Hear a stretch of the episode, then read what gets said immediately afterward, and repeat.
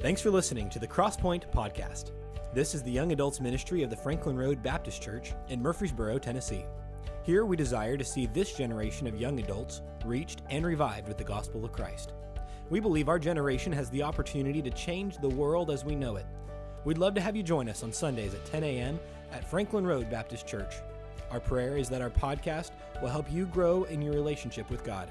Enjoy the Crosspoint Podcast.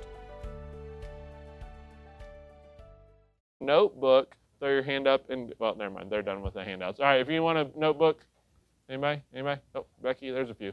There's some notebook ones. All right, there we go. That was confusing. First Thessalonians chapter number two. First Thessalonians chapter number two is where we're going to be. And so um, we have been in this series, Living in Light of Eternity, and working through the book of First Thessalonians and really just trying to give you a verse by verse study of the book. When we do verse by verse studies is when we normally go to the notebooks. Um, the reason why I enjoy that is because sometimes I think that it is critical to have something that you can refer back to in your life um, when you've gone through a book. Uh, I take a ton of notes in my Bible um, so that I can go back and look at stuff like that. But um, when you've gone through a verse by verse study, sometimes it can become a study guide. Hopefully, you're using those questions. Um, I would encourage you that if you can get together with someone, um, maybe a great dating opportunity. Um, but uh, if you can get together with someone, work through those questions, even if you do it with friends. Uh, now, virtual is so easy to do, and people pretty much are used to it. And so, if you can, I love the sound of those notebooks. Uh, uh, but if you can do that, um, I think it would encourage you and also be uh, a little, maybe a little bit more helpful. Sometimes I think that when we have something like that, I'm really bad about just jotting down the quick answer. But when you know that you're going to have to share the answer with someone else, it is a little bit more difficult. And so, First Thessalonians chapter number two. Last week gave you 10 points. Today we've only got four. So that's uh, we're going to be done in like 10 minutes. All right. Um, just kidding. Uh, don't get your hopes up. First Thessalonians chapter number two. We're going to be in verse number 13, reading down through the end of the chapter uh, through verse number 20. We're going to be answering the question of what does living in light of eternity look like. Um, sometimes, and this is something that I don't know whether it's helpful to you, but sometimes what I find that we're guilty of doing in the Christian life, and sometimes even in our teaching and our preaching, is we're guilty of preaching um, what the Bible says, which is not a bad thing. So let me finish the statement, all right? Let me finish it. What the Bible says, and not always necessarily what that looks like for you. And so to just give you facts and head knowledge about a scripture does not always sometimes bring it down to the bottom shelf to where this is what you can do, this is what you need to do as a Christian, this is how this applies to your life. And so in these verses, what you really will find is that Paul begins to get into the thought of what does living in light of eternity look like. So last week we kind of gave you what we called a manual for ministry. It was 10 points that Paul talked through in the first 13 or first 12 verses of this chapter. He's concluding that thought with this is what this looks like for you. And so I want you to see that in verse number 13 down through verse number 20. It says this that you would walk worthy of God who hath called you unto his kingdom and glory. That's verse number 12. Don't know why I read that. That's for context, okay? Verse number 13. For this cause also thank we God without ceasing, because when you received the word of God which ye heard of us, you received it not as the word of men, but as it is in truth the word of God, which effectually worketh also in you that believe. Let me stop for just a second, okay? 1 Thessalonians chapter number 2 verse 13 is one of the greatest proof texts that you can have that points to the inspired word of God being what it is, okay? I remember when I was in junior high I asked my Bible teacher, "How do we know that Paul's letters were inspired?" you know, if you write a letter to your grandma, you're probably not going to be like, which who writes letters anymore, okay? Um, but uh, this was when you still in school learned how to like put a, a semicolon after a business letter or to whom it may concern, and you learned how. No one writes letters anymore, okay? Um, in fact, I write handwritten letters not because I'm super thoughtful, but so that I don't have to remember all those rules that I learned in elementary school about how to write a letter, okay? Um, but when he said, I asked the question, how do you know that a letter from Paul was inspired. And he took me to this verse, and he says, Paul wrote this to the Thessalonican church, to the Thessalonian church, and he says that you received the word of God, you received what we wrote unto you, not as what it was coming, that it was coming from us, but that it was coming from the Word of God and coming from God. And so, if I were you, if you have a habit of highlighting your Bible or marking in your Bible, I would highlight that. You can cross reference with 1 Timothy chapter number 3, uh, verse 16, if you want to cross reference for it. But for this cause also thank we God without ceasing, because when you received the Word of God, which ye heard of us, you received it not as the Word of men, but as, but as it is in truth the Word of God, which effectually worketh also in you that believe. Verse 14 For ye, brethren, became followers of the churches of God, which in Judea are in Christ Jesus. For ye also have suffered like things of your own countrymen, even as they have of the Jews, who both killed the Lord Jesus and their own prophets, and have persecuted us, and they please not God and are contrary to all men, which is not a category you want to fall into, forbidding us to speak to the Gentiles that they might be saved, to fill up their sins always. For the wrath is come upon them to the uttermost. But we, brethren, being taken from you for a short time, in presence, not in heart, endeavored the more abundantly to see your face with great desire. Wherefore, we would have come unto you, even I, Paul, once and again, but Satan hindered us. For what is our hope, or joy, or crown of rejoicing? Are not even ye in the presence of our Lord Jesus Christ at his coming? For ye are our glory and joy. Would you read verse number 19 and verse 20 out loud together with me? Verse number 19 and verse 20, ready, begin. For what is our hope or joy or crown of rejoicing? Are not even ye in the presence of our Lord Jesus Christ at his coming? For ye are our glory and joy. For ye are our glory and joy. What does living in light of eternity look like? You say, "All right, I'm ready to do it. I'm ready to I'm ready to start living like Christ is coming back. I'm ready to start giving myself to God. I'm ready to start living in light of eternity." What will that look like in your life? I think you get a little snapshot of it in these verses. Let's pray and we'll ask God to help us. Dear Heavenly Father, Lord, we thank you for the opportunity you've given us to look into your word. Lord, we thank you for um, who you are. Lord, we thank you that you are a God who somehow can take people like us and you can use us. And so, God, I ask that you would help us to surrender ourselves to you. Lord, I ask that you would help us to see you for who you are and that everything that we do would become an overflow of that relationship that we have with you so that we may be always ready to see your face. We would always be ready and willing to live in light of eternity in this present world. Lord, I ask you to give me the words to say today. Lord, help me as I teach. In your name we pray. Amen. Last week we closed the lesson and we really opened and closed it with the same thought. And it was this question of what would need to change in your life if you knew that Jesus Christ was coming back? And we've all heard people ask that question. We, we've heard people say, if you knew that Christ was coming back this week, what would you do differently? What would you change? What would you begin to, uh, how would you begin to act? And when we looked through those first 12 verses of 1 Thessalonians chapter number 2, we concluded with this thought, and that was this that Paul really had nothing to change with that question. Paul had nothing that he would have done differently. And so to get to the point to where you can honestly live in this world and say that if I knew that Christ was coming back tomorrow, I wouldn't change a thing is really actually very difficult. And in some ways, as you look at our current culture, it's almost near impossible.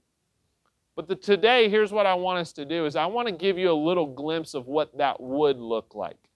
Now, some of the things that I'm going to talk to you about today sound like they would be very simple, and you can probably check them off the list and you can say, okay, I can do that. But there's one spot in here, and there's really the last two points, if you want to look at them, that that's where the difficulty of the Christian life starts to kick in. That's where the work starts to kick in. And for many of us, the reason we don't live in light of eternity is simply because, and I want you to hear this, we don't have the faith to believe that God is as good as what He says He is. We don't have the faith to believe that God is as good as what He says He is. I had a conversation this week with someone, and we were talking about faith. We were kind of talking about doubts. We were talking about really some of the faith in their own life. And I made the statement I said, you know what? I think more people struggle with that than what you would probably ever even believe. And he said, You really think so? I said, Yeah, I, I really do. And he goes, I don't know that I know too many other people who, who struggle with what I'm struggling with. And I said, Well, here's where I think it shows up. I think that faith doesn't always show up in the every single person in the church maybe doubts their salvation. But I think where faith and doubt show up is that there's a lot of people that just don't have the faith to believe that God is as good as what he says he is. How many of you ever heard someone talk about a restaurant that just changed their life? You ever heard someone talk about a restaurant that just changed, like, oh my God, once you have this, like, there's people, all these people are like, once you have this steak, you'll never have another. Like, it just doesn't even compare. Once you have this, you'll never, like, have you ever heard someone talk about something like that? Okay. Guess what?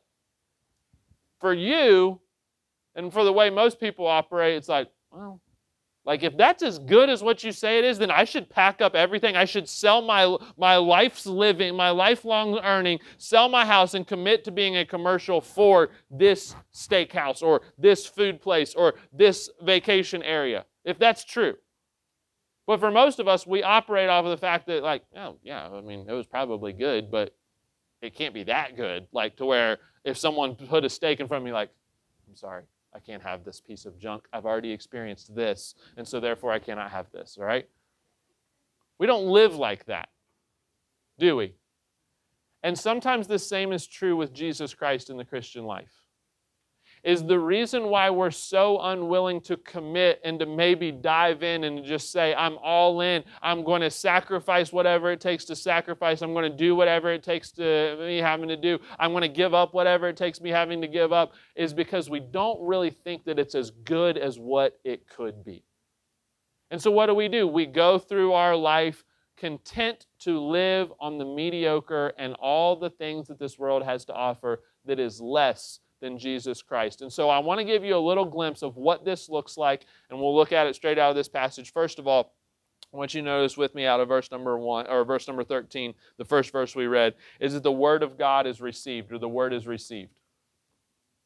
If you're going to live in light of eternity, it means that you're going to have to be a recipient. You're going to have to have a heart for the word of God.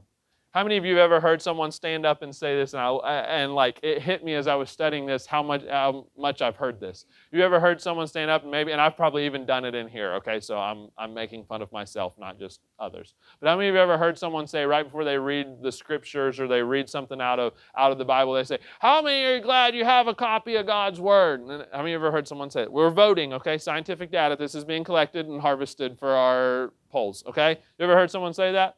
How many glad you have a copy of the Word of God? And everybody says, Amen. And they like wave their Bible and sing the B I B L E. Yeah, okay. Ever heard someone say that? Did you know that it's not just enough to have the Word of God? The Word of God doesn't have an impact on you because you got 27 of them stacked up on a shelf. The Word of God doesn't change who you are just because you have it. That's like walking around your house and looking through all of the things that are broken and looking at everything that's messed up and saying, Whew, sure, I'm glad I got a toolbox. I'm glad, I'm glad I could fix this if I wanted to. Having the Word of God is not enough, but hearing it and heeding it is where change begins. What does the Bible say? That we should be doers of the Word, not just hearers only. And so much of our Christian life and really our life in general that we struggle with is not the result of just having the Word of God. The change begins to occur as we begin to heed it, as we begin to hear it, as we begin to live by it. I want you to see this in this verse. Look at verse number 13. At the end of it, he says, The Word of God, look at the last phrase, which effectually worketh also in you that believe. He said, This book, these words that we've given you, that you accepted as the words of God, that you didn't say, Well, that's just what Paul thinks. That's just what they're telling us. I bet they go tell someone else something different. He says, You received it as the word of God, not as the word of men. Well, what does that do in you? The word of God works in you as a Christian. And if you're going to step back and you're going to say, well, my life isn't different after being a Christian, my, nothing's changed in my life, I'm not growing, I'm not being fed, I'm not, then it could very well be linked to your relationship with the Word of God. And if you're going to live in light of eternity, it means that you're going to have to step back and you're going to have to say, what this book says is true, whether I agree with it or not. It's interesting to me that no one takes a math textbook, no one takes an English textbook, nobody takes a science textbook and says, well, probably not true because I, I mean, I don't agree with it. I've never seen those two chemical compounds combined to make that, so eh, guess it's not true. I mean, I can't understand why that axis works like that, so guess it's not true. So, why do we do that with the Word of God? Why do we assume that because we can't comprehend it, because we can't understand it, because we can't figure it out, that that means that God is the one that's wrong? And living in light of eternity means that you're going to step back and you're going to say, This book is alive. This book is true. This book is what God has given me to know Him and to begin to tell others about Him. And so, if you're going to live in light of eternity, you must receive the Word of God. But then notice, secondly, not only is the Word received, but the church is followed. The church is followed. And I want to take a couple minutes just so you're aware and talk to you through this point. The last two points will be quick, okay? But look at verse number 14. He says this For ye, brethren, became followers of the churches of God, which in Judea are in Christ Jesus. You became followers of the church of God. I possibly see this from a different perspective than maybe what some of you will see it as, but I don't think that I'm any more aware of it than what some of you would be. You understand that the church of God, no matter what stripe, no matter what color, no matter what denomination or affiliation or whatever, is under attack today, okay? To the point to where any mistake that a church makes is viewed critically. Even the things that the church do that maybe line up biblically with the Word of God that are not a mistake, it's viewed negatively, okay? And the way that many in this generation, obviously I'm not talking about you, you're the exception to the rule because you're here today. But the way that many in this generation have viewed the church is well, the church has made mistakes, so therefore we're going to write off the church and we're going to just love God, okay? You do realize that the church in Scripture is called the bride of Christ. Most people aren't friends with just the groom, right? Man, I sure like the groom in this wedding, but pff, that bride, she's a loser, okay? You don't, you don't do that. You're not going to maintain a steady relationship with only one person of a married couple, okay? And you shouldn't maintain a relationship that way. That's a different principle, not applied to what we're talking about, all right? But when we talk about the church, we're not saying that the church is perfect. And I want you to hear this statement. The church is not here to be perfect, but it is here to be a part of the perfecting process of Jesus Christ's saints here on this earth. Charles Spurgeon says that if you ever find a perfect church, don't join it because as soon as you do, it will cease to be, be perfect. The church is made up of human beings. It's led by human beings. That's not an excuse for sin, okay? That's not an excuse for immorality. I think the church should rise above that. I'm talking about mistakes. I'm talking about maybe misperceptions, misunderstandings, whatever, okay? Churches that have sin in them and have immorality should be confronting. I'm not condoning that. But if you're just sideways with a church because they told you something you didn't like, because they, they had a standard for something, because they had maybe a different set of beliefs, because maybe they showed their beliefs differently, if you're upset about with it with the church, because of that, you've missed the point. You've missed what Jesus Christ said that the church was here for. And the Holy Spirit that lives inside of you should be able to sit down in church and should be able to hear the Word of God preached. And the Holy Spirit living inside of you should be able to say, That's true. I don't know that I agree with that, but I'm not, the, the pastor didn't link it to the Word of God. I'm not sure that I agree with how that's working out, but guess what? I trust God and I know this is where I need to be. I know that this is what the Holy Spirit's teaching me. The church is not here to be perfect but it is a part of the perfecting process. So, what's the application for you and I? Love God, and then find a church that's following God. If you ever move away from here and you move to a different area, don't just go find a church that's going to tell you what you want to hear.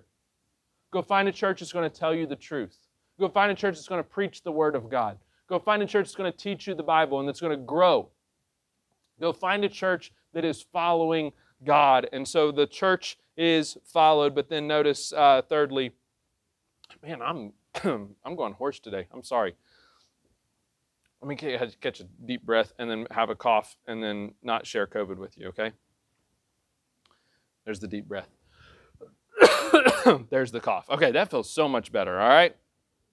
The church is followed, Christians are persecuted. This is where many will start to jump off the boat. Look at verse number 14. He says, For ye also have suffered like things of your own countrymen, even as they have of the Jews who both killed the Lord Jesus and their own prophets and have persecuted us, and they please not God and are contrary to all men, forbidding us to speak to the Gentiles, that they might be saved, to fill up their sins always. Have you ever wondered what the root of persecution is? It's so that someone else can do what they want to do. Persecution normally comes because someone's told them that they can't do what they want to do. Look at it throughout Scripture. Why was John beheaded? Because he stood up to the leaders. He, he called out sin the sin of the government, the sin of the leaders.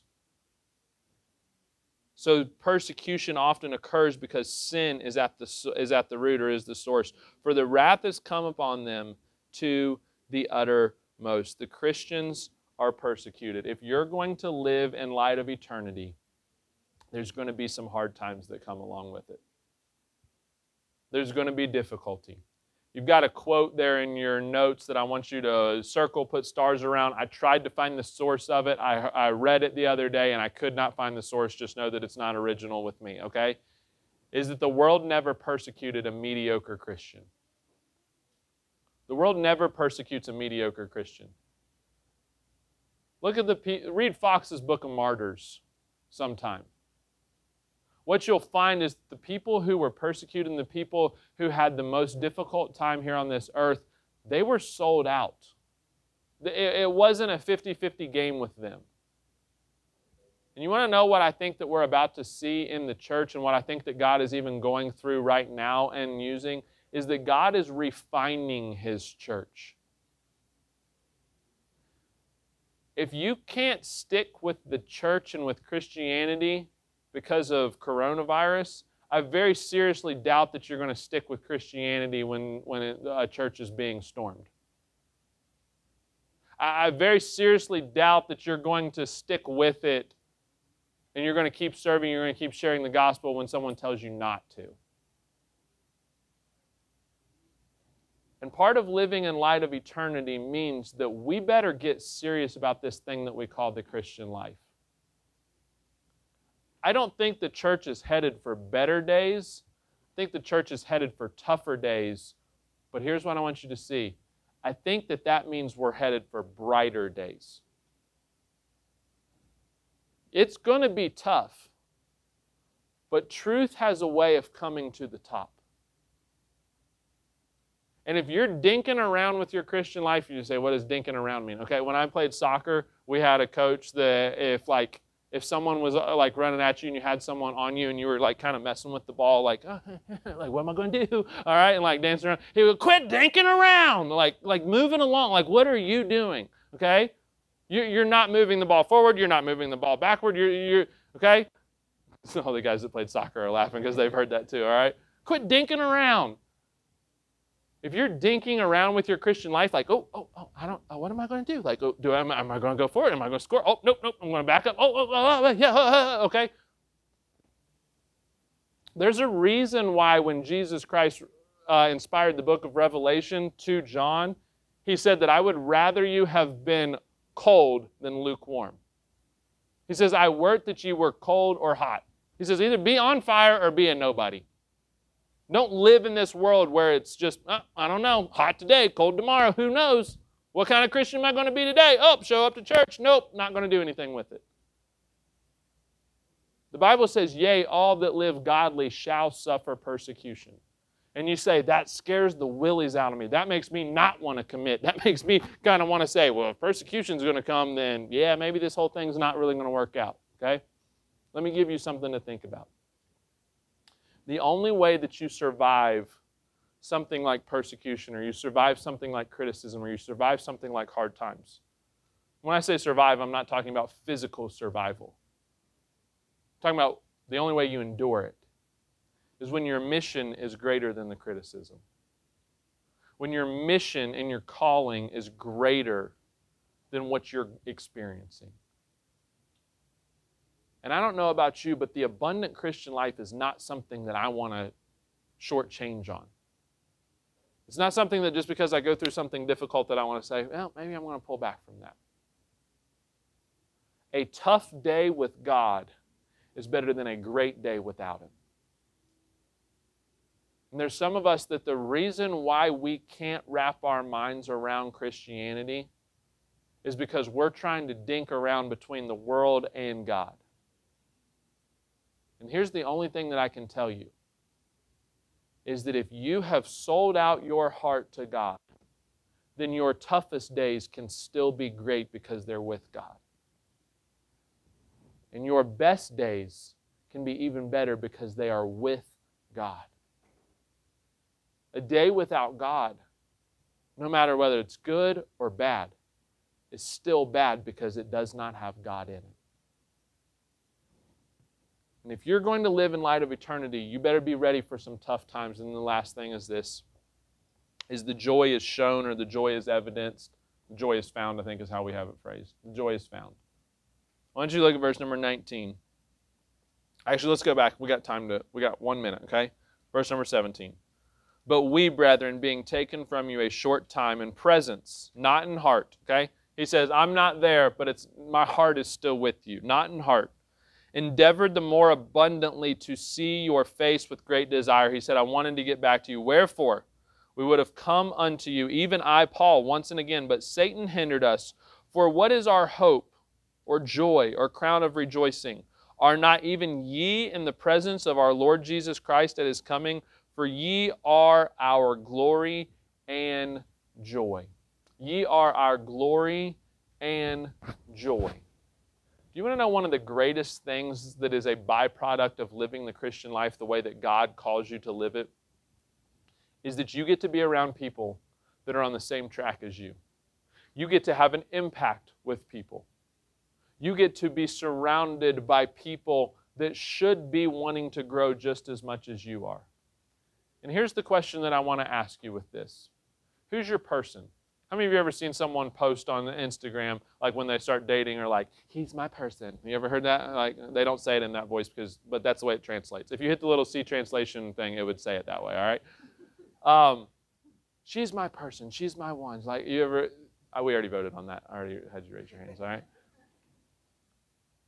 But when they say that, what they're saying is like, I'm attached to them because of what we believe, because of what they, what, what I see in them, what they see in me, whatever, okay? Who's your person in the Christian life? Who's the person that you're growing with? Who's the person that you're seeing growth in? Who's the person that you've gotten to run alongside of and they excite you because of what you've seen in them? If you've never done it before, sit in church beside of a lost person all of a sudden the little funny text that you get to send each other during church like oh someone said something funny okay? That's that's not that exciting anymore. Because you're sitting by someone who needs Jesus Christ. All of a sudden the maybe half-hearted listening that you have during church isn't so cool anymore. Remember the first time I had an opportunity to do that was when I was a teenager. Guess what not even because I, I, was I took my Christian life that seriously as a teenager, but guess what? All of a sudden, slouching in my chair and kind of being the cool guy that sat in the back and, and kind of like goofed around with my friend, all of a sudden that stuff didn't matter because I was now sitting beside someone who had a choice between heaven and hell. And that service depended upon their eternity. And you want a gauge of your Christian life? See if there's anyone around you that you've helped grow. See if there's anyone around you who's gotten better because of what they've seen in you. I see a lot of Christians that walk into church and they've got their Bible under their arm and they've got their suit jacket on and they're, man, I'm at church. Look at me. Woo! And they haven't done anything for anybody else that week. They haven't encouraged anybody else. In fact, they possibly have been involved in dragging more people away from church than they ever have putting people in it. And the Christian life is not based off of just you. You don't live this thing on an island. And if you're going to live in light of eternity, there's going to be some persecution that comes. But there's also going to be some people that come alongside of you. That when you look back on your life, you can say, I'm grateful for how God's worked in their life. I'm grateful for the victory that I've seen in them. I'm grateful for how they've encouraged me. I'm grateful for how they've motivated me. I'm grateful that they were willing to confront something in me that no one else was willing to confront. And that's what living in light of eternity looks like. It looks like a Christian who is ready to receive the Word of God. It looks like a Christian who is involved in, in, in, working to make the church better, not just complaining because it made them feel bad. It looks like a Christian who is willing to suffer some difficulty, who's willing to suffer some persecution and keep moving forward because the mission is so much more important than the criticism and the trials that they're facing. And then it looks like someone who is finding joy in those that are around them finding joy in seeing others grow closer to Jesus Christ. With every head bowed and every eye closed, let's pray and we'll be done. Thanks for listening. If this lesson is helpful to you, feel free to share it with someone else or let us know by emailing us at crosspoint at franklinroad.org. You can also check us out at FRBC underscore crosspoint on Instagram and Twitter. We look forward to connecting with you again soon.